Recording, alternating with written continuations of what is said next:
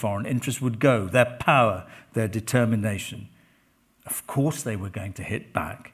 Of course, blood would be spilled. How naive he'd been. A protest movement, you see, is not an army. It isn't about command and control. It's organic, it grows, it changes.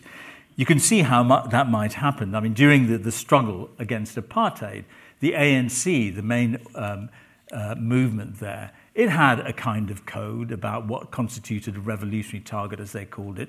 And in simple terms, it was, uh, the code was there was to be no indiscriminate violence. And yet that did happen people went off freelance.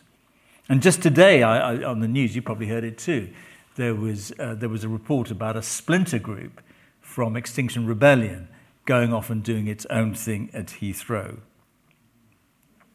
So Lindy Seaton's mission is to find this person, the leader of the cell. After all, if you're going to mediate, you have to know who the two sides are. But this search becomes a journey of self discovery. Once abroad, once in South Africa, she finds she can escape the person and the personality that imprisons her at home. And aren't we all like that a little bit? You go to a place where nobody knows you, you escape the conventions and the expectations that constrain us at home, and you begin to explore the person you would rather be.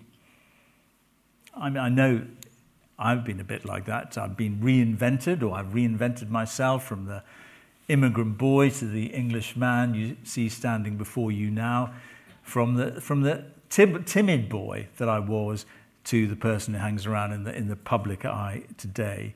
And that's all to do with time and place, this ability to move and then explore it. And this is precisely what happens to Lindy. The equivocation, the weighing up of competing arguments, the things that had always made her the careful but dependable, dependable one, seem to have gone. She noticed the change in herself in an almost physical way. For once she'd been forced to rely on instinct, and she'd found the experience liberating. She imagined it was like being, well, high on some drug. Lindy was, was free, free of herself. Lindy felt good about herself and wondered if she'd ever really known the feeling before. So, The Burning Land is, is set in South Africa, a country in which I lived for four dramatic years. They were the first years of uh, freedom, and they were Mandela's years. But I think this story, The Burning Land, the one I tell in The Burning Land, has a resonance for wherever there is a struggle over land. And as I said at the beginning, I think that struggle, that conflict is going to get worse and worse. Think Sri Lanka, where I was born. There is a struggle for land there. Think Israelis and Palestinians. Isn't that a struggle for land? And just recently, remember, if you think about the news reports a couple of weeks ago, we had those unprecedented forest fires in Brazil.